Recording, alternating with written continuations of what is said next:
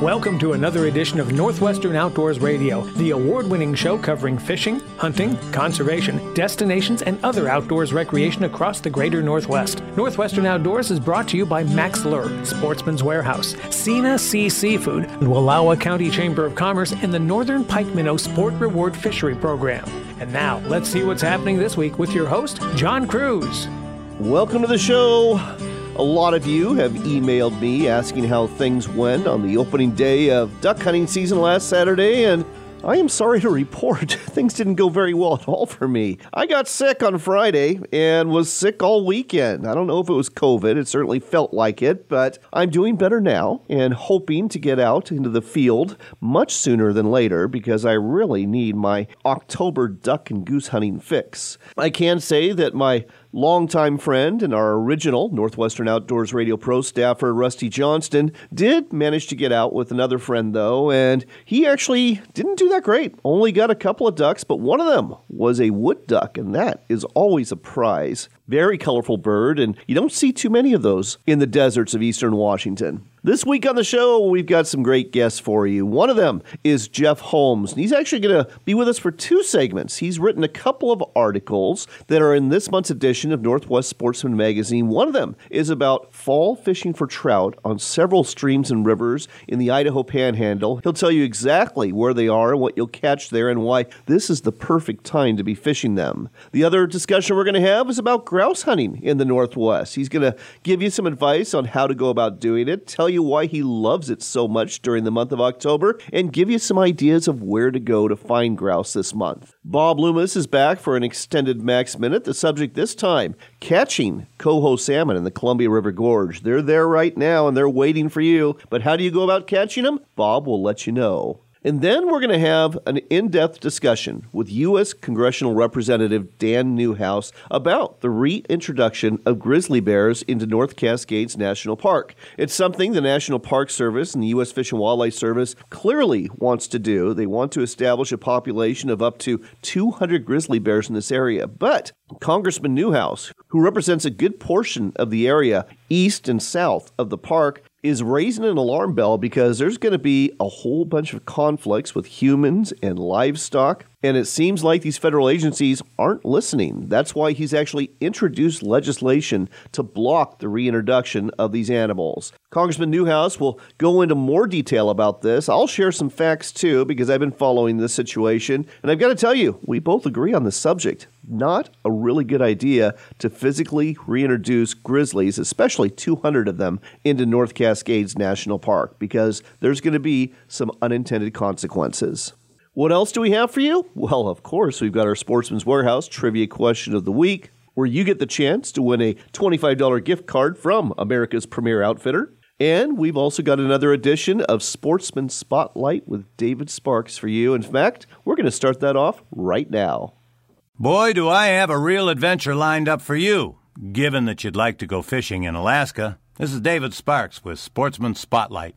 How would you like to go fishing in Alaska? Fishing for kings, sockeye, grayling, pike, and all of this occurring on a river.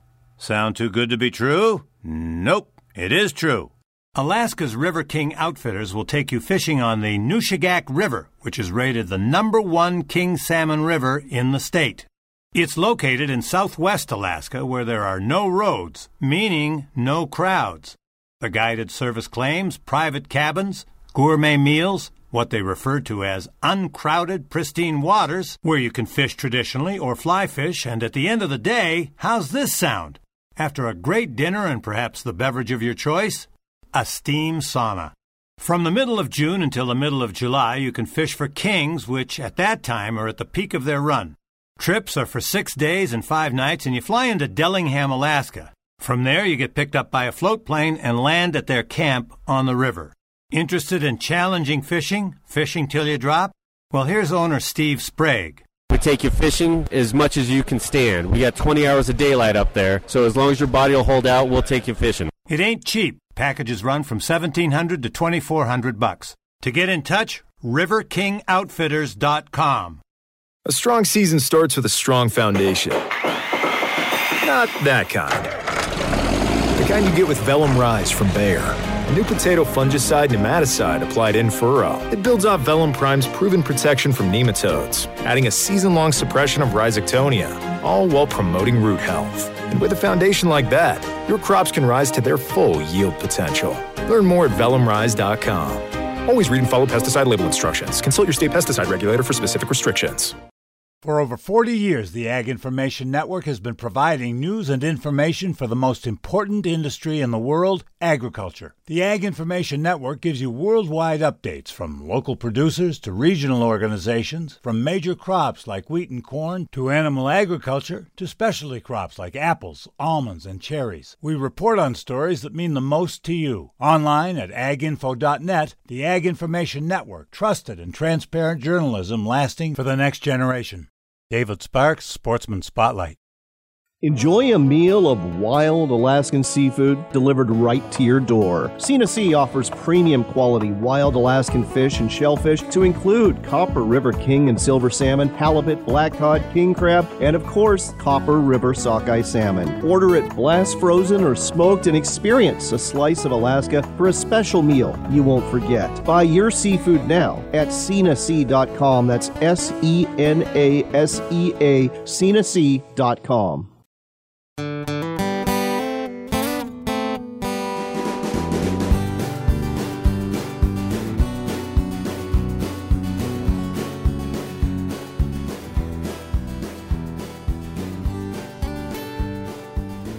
You're back in with Northwestern Outdoors Radio. We've got Jeff Holmes on the line. He's a prolific outdoors writer who loves to hunt and fish. And this time around, we're going to talk to him about fishing in northern Idaho. This is a great month to do that, especially if you're a trout angler. Jeff, great to have you back on the air.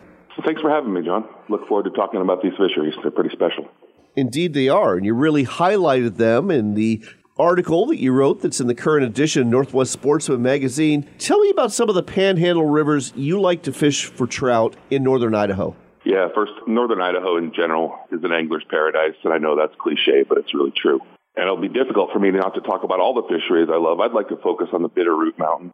In the Bitterroots, we've got a number of amazing West Slope cutthroat streams, streams that also have mountain whitefish and bull trout in them. And uh, surprisingly, Idaho has been super progressive on their conservation and their regulations, and they started catch and release on these streams when they saw major dips in the populations way back in 1969.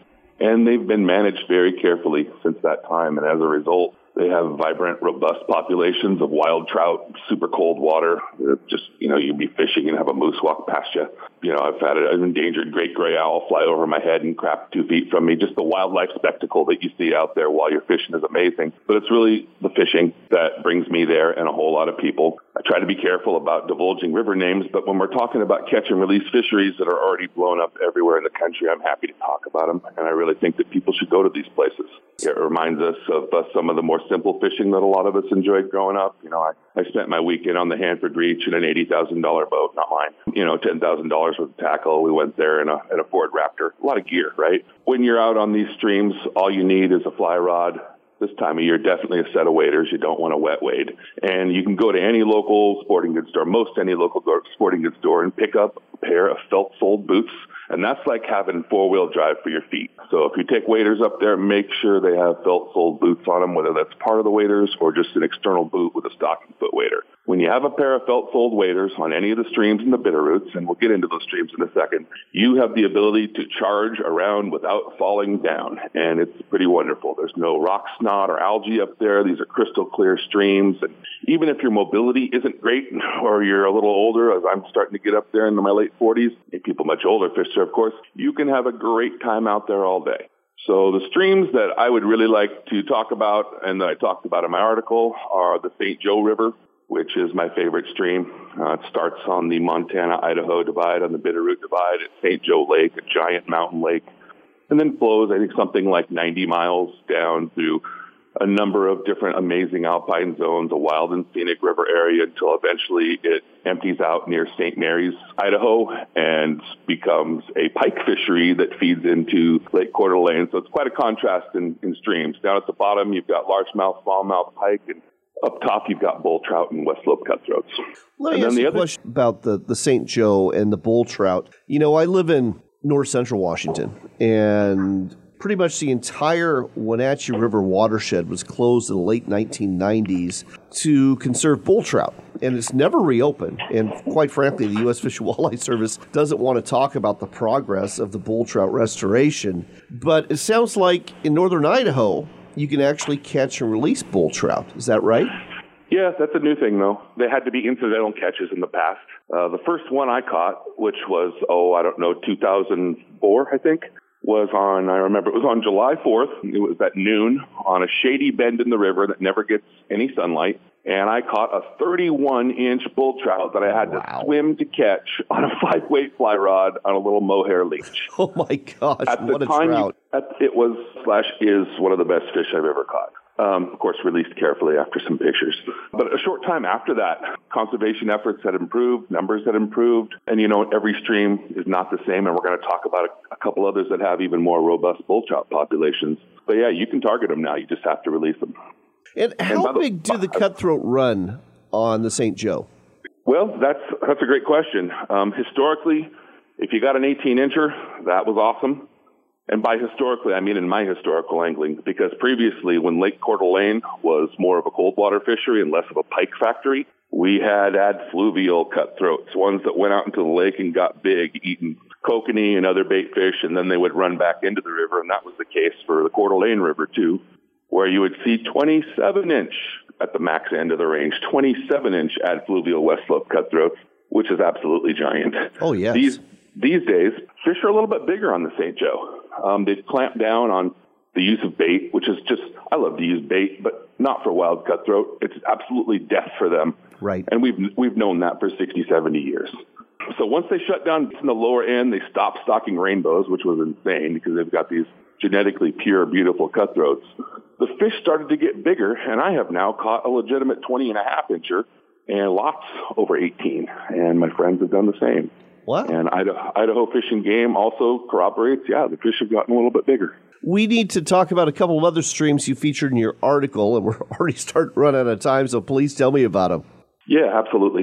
So, Dworshak Reservoir is an impoundment of the North Fork of the Clearwater River. It is giant. You know, it's the biggest smallmouth bass fishery in the country. So we've got another strange juxtaposition. We're on the bottom end of the fishery. We've got warm water fish galore, 10 pound smallmouth bass, and then up above, we've got some of the most crystal clear, beautiful trout streams in the country, certainly in Idaho, in the North Fork of the Clearwater, where it's not impounded, and Kelly Creek, which is a tributary of the North Fork of the Clearwater. Now, both of those streams are primarily cutthroat streams.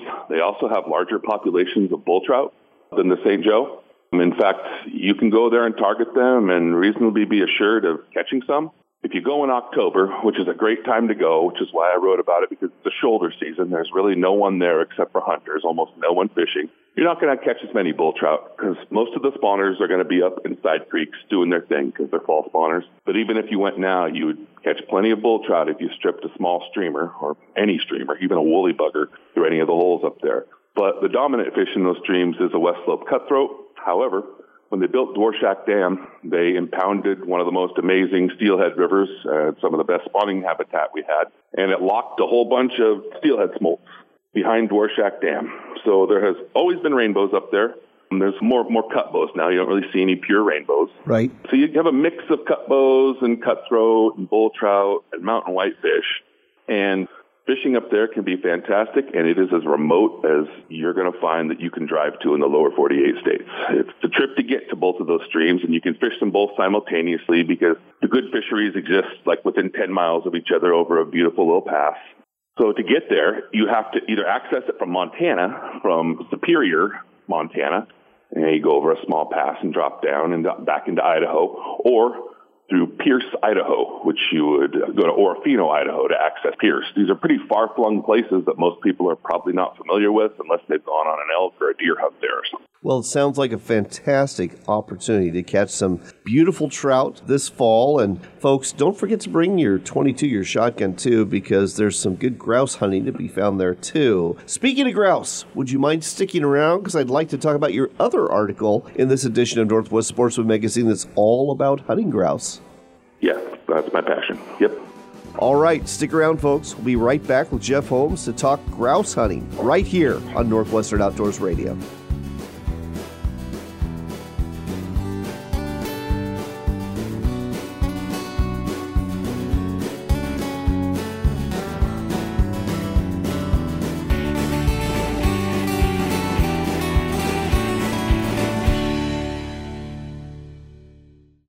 This portion of the show is brought to you by our friends at Sena Sea Seafood. And if you are looking for a delicious meal, you can't do better than ordering from Sena Sea. They will deliver meal sized portions of halibut and salmon and rockfish and sablefish and more right to your door. All these fish are wild, they come from the cold waters of Alaska, and even include the famous Copper River sockeye salmon. So if you're looking for a special meal, whether it be fish or shellfish, go to senasea.com. That's S E N A S E A, senasea.com, and use the promo code Outdoors Radio for 10% off your entire order.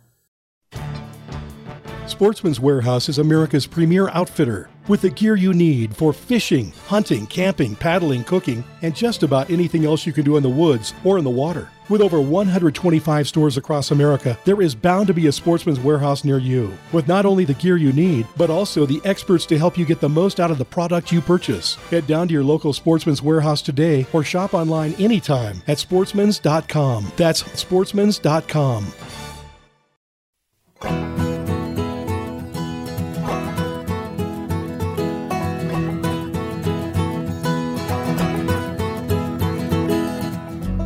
Welcome back to Northwestern Outdoors Radio and to an extended Mack's Minute brought to you by Mack's Lure.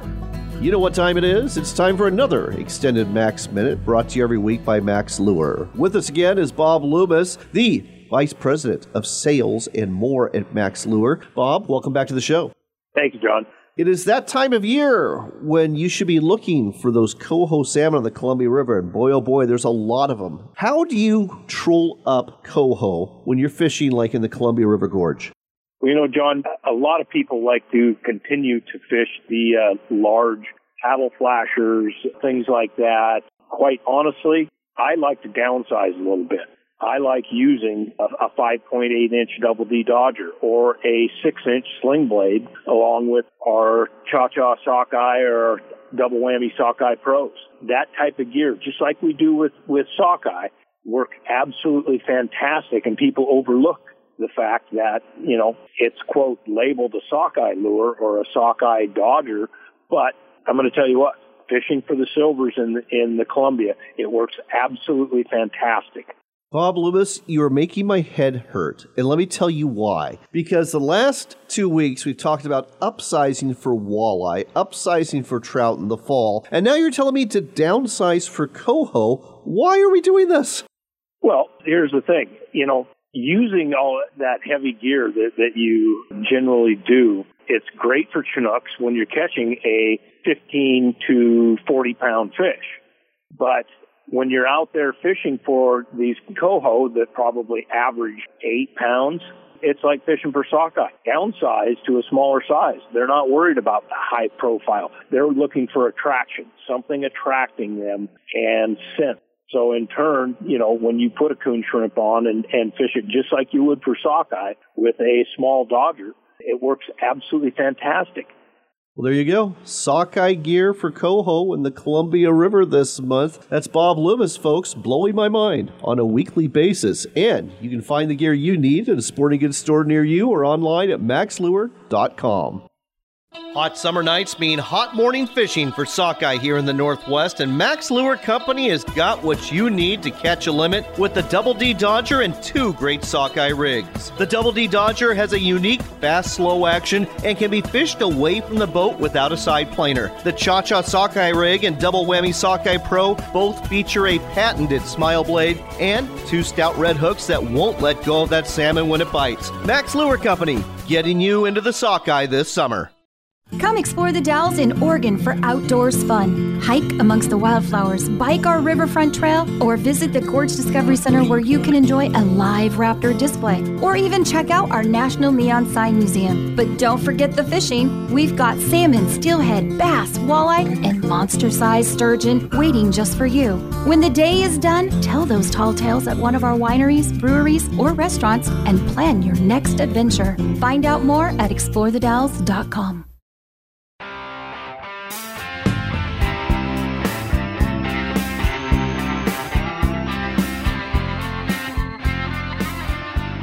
You're back in with Northwestern Outdoors Radio, and you're back in with outdoors writer Jeff Holmes. You just heard about catching cutthroat trout and more in northern Idaho. Now we're going to talk about hunting grouse because that's the other article that he wrote that you'll find in this month's edition of Northwest Sportsman Magazine. Jeff, thanks for sticking around.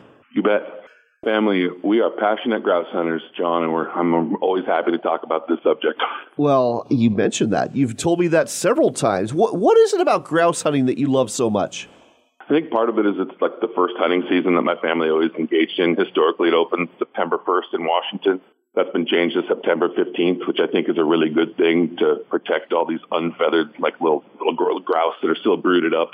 We had a huge percentage of our populations, especially of ruffs, just getting blasted in those first two weeks before they could even really fully, well, they could fly, but they didn't have tail feathers.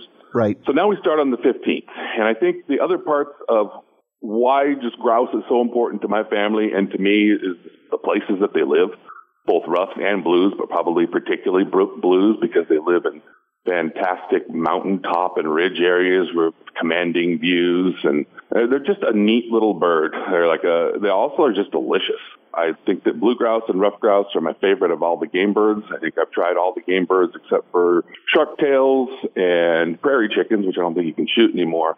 And man, I would take grouse over chicken. So a lot of reasons, but, uh, I think one of, one of the other reasons is that it's easy, right? You don't have to set up a wall tent. You don't have to get up early in the morning. Uh, you don't have to work as hard, although certainly you can get a lot of exercise walking around looking for those little buggers. But there's just so many reasons why, why grouse are a, a great target for new hunters, people who are remembering how special grouse hunting was earlier in their lives. And that's one of the things that I'm doing right now is kind of going back into a grouse hunting revival. You know, a lot of folks, they'll go down old Forest Service roads or gated Forest Service roads to hunt grouse, but you suggest getting off those roads for more success, don't you?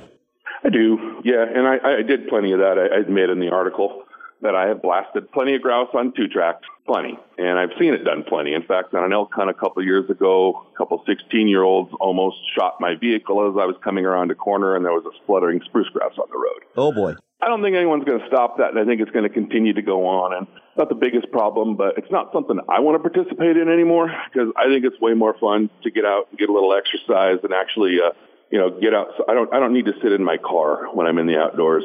I'd rather be outside.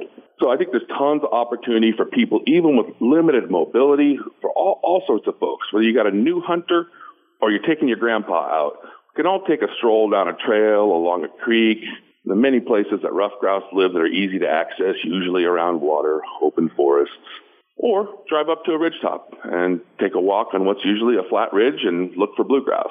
So it's not like it's super difficult and people need to drive around in their cars and shoot them, but a lot of people do it. So here's another question for you. Are you the hunter that uses a 22 rifle or a shotgun or maybe a pistol to shoot your grouse? I think I included the detail in the article that I've killed grouse with rocks and sticks and a muzzleloader ramrod and pistols and shotguns and high-powered rifles and 22s. My preference is a little 20 gauge Mossberg pump shotgun that I have that weighs like six pounds. But really, any shotgun is a great grouse gun. If you have a single shot 12 gauge, cool, go hunting. You have a 410, be careful about where you aim, but go hunting. Yeah, pretty pretty much any shotgun I think makes uh, provides a fine excuse to take a walk and try to shoot some grouse. Now, here's another question when it comes to yeah. grouse hunting, because I've heard it both ways. The, the grouse is the only bird I don't feel bad about shooting off a tree limb, especially in a thick forest, because I know if they fly, I'm not going to get a shot. But there's others that insist on flushing the grouse and shooting them on the wing, so to speak. Where do you yeah. fall in this conversation? I think I'm a moderate in that discussion. I think it's uh, it's so I hard to find moderates in any place anymore. I'm trying real hard on everything right now. Uh, so I think that particularly for people who are not great wing shots, people who don't get out a lot, people who have kids with them, people who have a family member with them who's traveling from somewhere, and you want to harvest something, you see a grouse on a limb, pluck its head off with your shotgun. I don't think there's anything wrong with that. There are purists, and some of them are my friends, who will only shoot him on the wing. And I respect that. I don't think my vision's good enough to do that. That's my goal is to shoot him on the wing. But if a big old blue grouse, after I've been walking for a long time, flies up into a big old old growth ponderosa pine on top of a mountain, I'm going to try to shoot it out of a tree. I admit it. Let's talk about spruce grouse.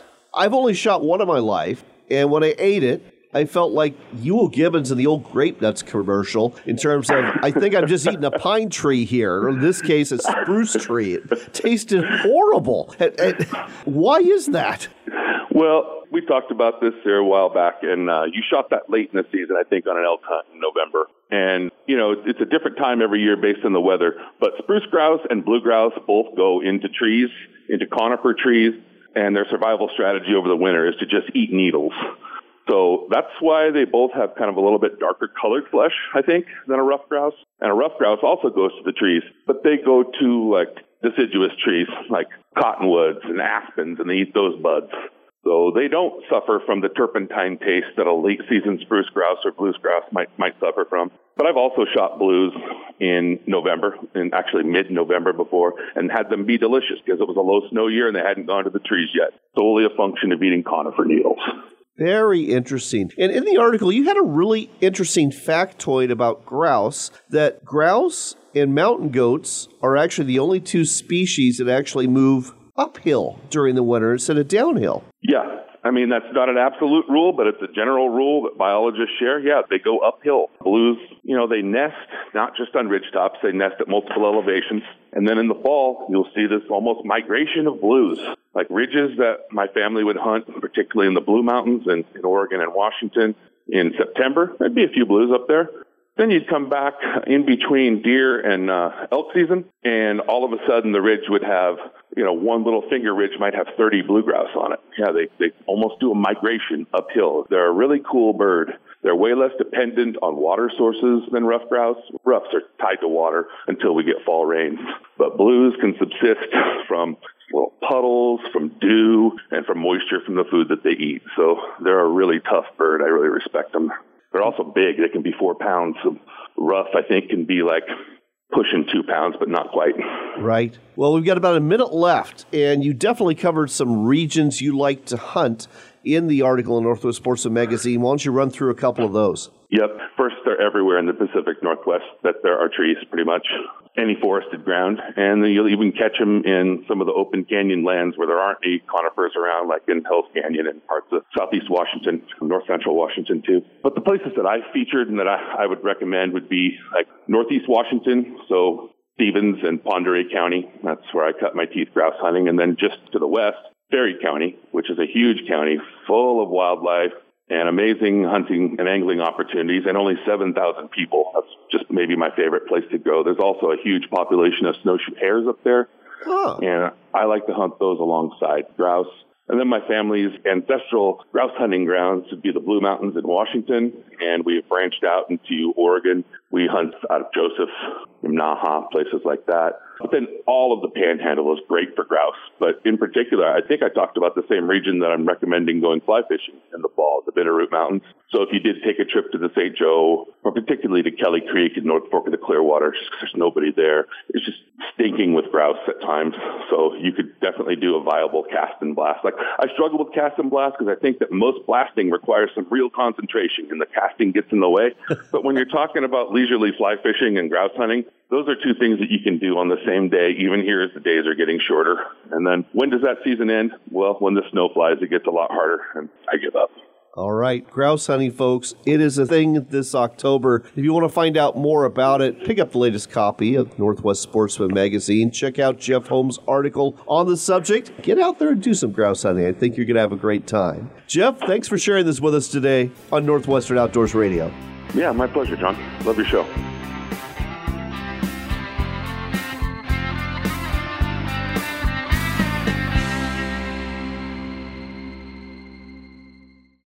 Located in the northeast corner of Oregon, Wallowa County offers a unique destination rich in natural beauty and outdoors recreation. Enjoy the clear waters of Wallowa Lake. Take a tram to the top of Mount Howard for million dollar views. Hike or ride into the Eagle Cap Wilderness and fish or raft the Wallowa and Grand Ronde rivers. It's all waiting for you in beautiful Wallowa County. Plan your visit today at WallowaCountyChamber.com. That's WallowaCountyChamber.com.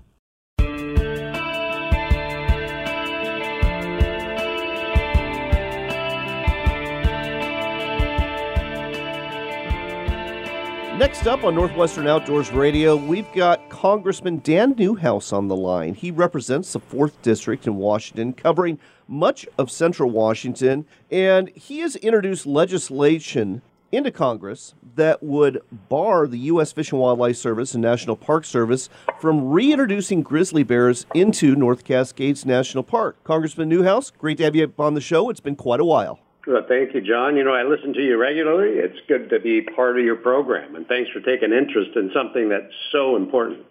Well, this is a very important issue, and it's not a new issue either. This uh, idea of reintroducing grizzly bears into North Cascades National Park, it's been bouncing around several years now. It started during the Obama administration. U.S. Fish and Wildlife Service and National Park Service clearly want to do this, and they've got a couple of options on the table for how they want to do this. Why don't you explain to our listeners exactly what they want to do?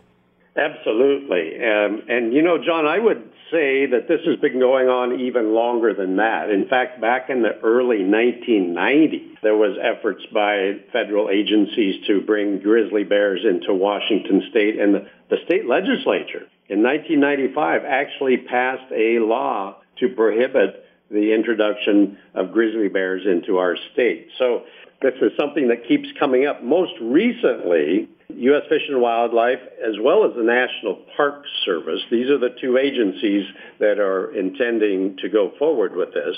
The end of September, they announced their intention to seek public comment on a proposed rule uh, of the Endangered Species Act to introduce grizzly bears into the north central part of Washington state. Now, the interesting part of that announcement at the same time, they're asking for comment on the, the proposed rule that's called 10J.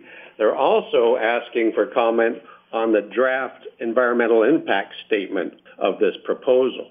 So they're they're really putting this on a fast track, doing two things at once, which typically are separated in order to garner the comments and gather concerns from the people who will be impacted. This is being pushed through as fast as they possibly can. Through the proposed rule, what we see is that they will be airlifting from neighboring states, neighboring regions, grizzly bears and release them into the ecosystem of the North Cascades in order to populate that area. So, far as I can tell, this train is leaving the station, and I'm very glad that you're taking an interest in it to talk about on your show. Well, I know that they're looking at, you know, long term having a population of some 200 grizzly bears in this region. But you and I both know that these grizzly bears, they roam. They're not going to stay in North Cascades National Park. They're going to be wandering into orchards, and we're going to see a lot of conflicts with humans, aren't we? That is so correct. In fact, grizzly bears, from what I know, have a, a range of about a 500 miles. And interestingly, if you look really carefully into the history of this, the federal agencies would actually be okay with that. They want to see grizzly bears throughout the state of Washington. So this should be something that not only concerns people in, in Okanogan County or Chelan County, this should be of concern to people throughout the state. Oh, I agree completely. And you need to look no further than Montana to see what can happen because grizzly bears are pretty common in Glacier National Park, but they've literally wandered out onto the plains into yeah. the nearby community of Choteau. And when I say nearby, I mean 80 miles away. And they're being found in orchards there. There's been pheasant hunters who are trying to scare up pheasants and instead are literally flushing grizzly bears that are attacking them. It's not a good situation. And yet, the U.S. Fish and Wildlife Service and National Park Service still seems to be saying, eh, not a problem. You know, the North Cascades is literally some of the most rugged territory on the face of the planet Earth. Not too far from where they want to introduce these bears, though, as you alluded to, we have some of the most productive apple orchards in the entire country. And as far as I know, from, from what I understand, bears love apples. And we have a lot of them in eh, great supply. And their animals are going to go where the food is, and that happens to be where the people live too. So that's why you hear so much outrage about this interest by these federal agencies to move these bears into our area because we know exactly what's going to happen. They travel, they get hungry, and they're going to go to where the food is. And besides the orchards, John, we also have a lot of livestock producers in this area. So there's just a, a number of concerns that I think these federal agencies have got to listen to the people who are going to be most impacted by these decisions.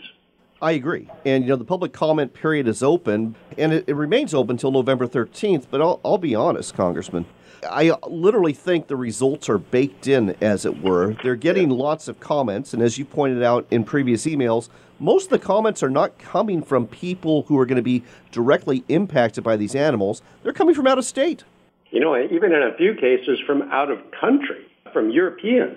You know, it's it's really easy to be in favor of moving grizzly bears into an area that seems conducive to them if you live several hundred or even several thousand miles away. I really think these agencies need to put more weight on the, the ideas, the feelings, the concerns, the opinions of the people who are going to be most impacted, those that live directly in the area where these bears are going to be. To me, that's way more important than somebody in California or even somebody in Seattle who won't have any direct contact with these animals. I agree completely. I really do. And and to coin the phrase, but wait, there's more. We also have to address the the issue of predator saturation. I attended a, a seminar a few years back, and it was actually about wolves, but grizzly bears pertain to this as well. And there was a 35 year wildlife biologist, I think he's from Montana or Wyoming, and he talked about, you know, having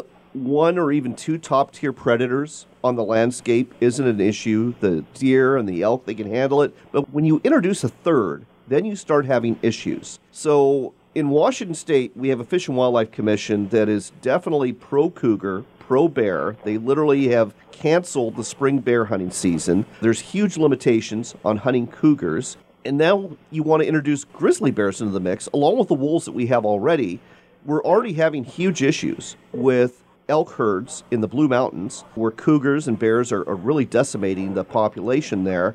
This isn't going to bode well for the mule deer population of Okanogan County, I don't think, if we introduce grizzly bears onto the landscape that already has cougars and wolves. Yeah, we're going to have all three of the apex predators the bears, the wolves, and the cougars. You know, it's a huge concern to the livestock industry. Absolutely is. Or We're already seeing a lot of pressure from wolves, particularly also cougars on our livestock populations. And not to mention the wildlife impact you're going to see. You know, there's lots of examples in, in Yellowstone National Park of the impact wolves are having on, on the elk population. But when you have all three of these predators together, it won't be a, a good day to be an elk or a deer in north central Washington. We'll just just say that. Yes, or a cow or a sheep. You're absolutely or right about that. Or a sheep. We've got to start listing and prioritizing the, the ranchers who produce on these lands up north. They have to be listened to. Their concerns are real. They've got experience with predation by wolves and cougars. Uh, we can't ignore their voices because they live this. They're not making these stories up. It's not a theoretical possibility. These are real things that are going to happen to our producers and our, you know, one thing we haven't talked about, John, you know, near orchards, near these livestock producers, we've also got a lot of communities, rural communities where, you know, kids are waiting for buses. Uh, there's, you know, people living out in rural areas. Bears, these grizzlies have been known. Uh, in fact, we just saw that recently, just north, of Colville, where they will break into uh, enclosures, into barns. We saw uh, up north in Canada a couple camping were mauled to death by uh, the attack of a grizzly bear. You know, these are creatures, they upwards of 800 pounds, the, the large males. They're a force to be reckoned with. They are at the top of the food chain, and we really have to be cognizant of what this decision, if the federal agencies go through with this, what this will mean for the communities that I represent. We've got to put more importance on the lives of people than we do on the lives of grizzly bears. This has just got to be at the top of our uh, consideration. Congressman Newhouse, I agree completely. We are out of time, but folks, I would recommend you follow Congressman Newhouse. He sends out uh, weekly newsletters and emails, and he is all over this issue. So hopefully, your bill will get some traction in Congress and, and maybe even get signed into law. We will see. But in the meantime, thank you for fighting the good fight, and thanks for sharing all of this with us today. Thank you very much, John. I, like I said, I appreciate you drawing some attention to this issue. And we did mention the opportunity for public comment. Can we mention that again? Absolutely. So on October 30th at the Okanogan County Fairgrounds between 5:30 and 8:30 p.m., there'll be a public meeting that I would encourage everybody that can to come out and express their feelings about this. I'm going to be there myself, and I look forward to seeing a large group of our community members show up. Well, I hope that there will be, and I hope that they express the same point of view that you have today. Congressman Newhouse, thanks so much for taking the time to be with us today on Northwestern Outdoors Radio. Thank you, John.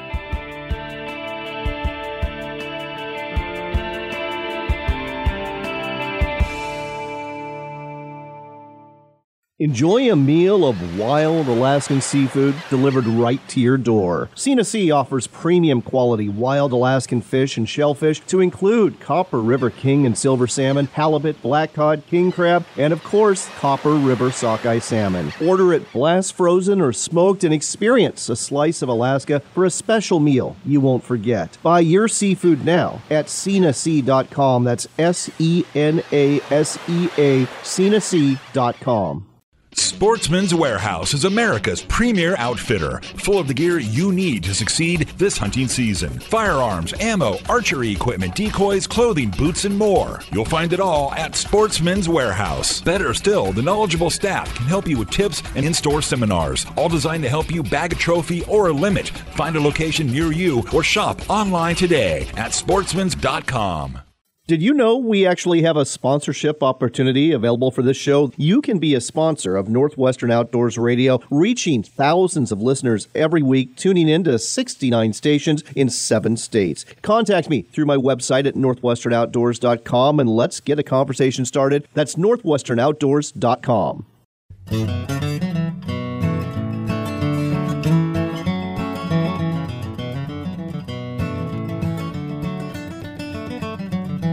Before we go today, we've got time for one last shot of Northwestern Outdoors Radio with your host, John Kruse. I'm glad you're back because it's time for your Sportsman's Warehouse trivia question of the week. And if you don't have everything you need for the hunting season that's underway, you really need to head down to your local Sportsman's Warehouse store. There's over 130 of them around the U.S., many of them located right here in the greater Northwest, so there's bound to be one near you that's going to have the gear you need for success in the field this fall. So head on down to a store near you today or shop online anytime at sportsmans.com. As for your trivia question of the week, week, it's all about venison. And here's your question What is the best cut of meat of these three? Is it the hindquarter? Is it the backstrap? Or is it the ribs? When it comes to deer, when it comes to elk, which of these three tastes the best? Again, is it the hindquarter? Is it the ribs or is it the backstrap? One lucky person who guesses right wins that $25 gift card we give away every week. And remember, we're not doing this contest on Facebook anymore. Too many scammers, I'm afraid, are trying to take advantage of your good nature. So if you want to enter, just shoot me an email at john at northwesternoutdoors.com and give me your answer there. Or go to our website at northwesternoutdoors.com, go to the contact us page, and let me know what is the finest and most desired cut of meat when it comes to an elk or a deer? We'll contact the winner early next week. On that note, it is time to go, but here's hoping if you're a hunter that your season is going well so far. And if you're an angler that is going good too, and if you just love to be outdoors, that you're taking in the fall foliage and all that October has to offer. Until next time, do take care, God bless, and make it a point to spend some time outdoors.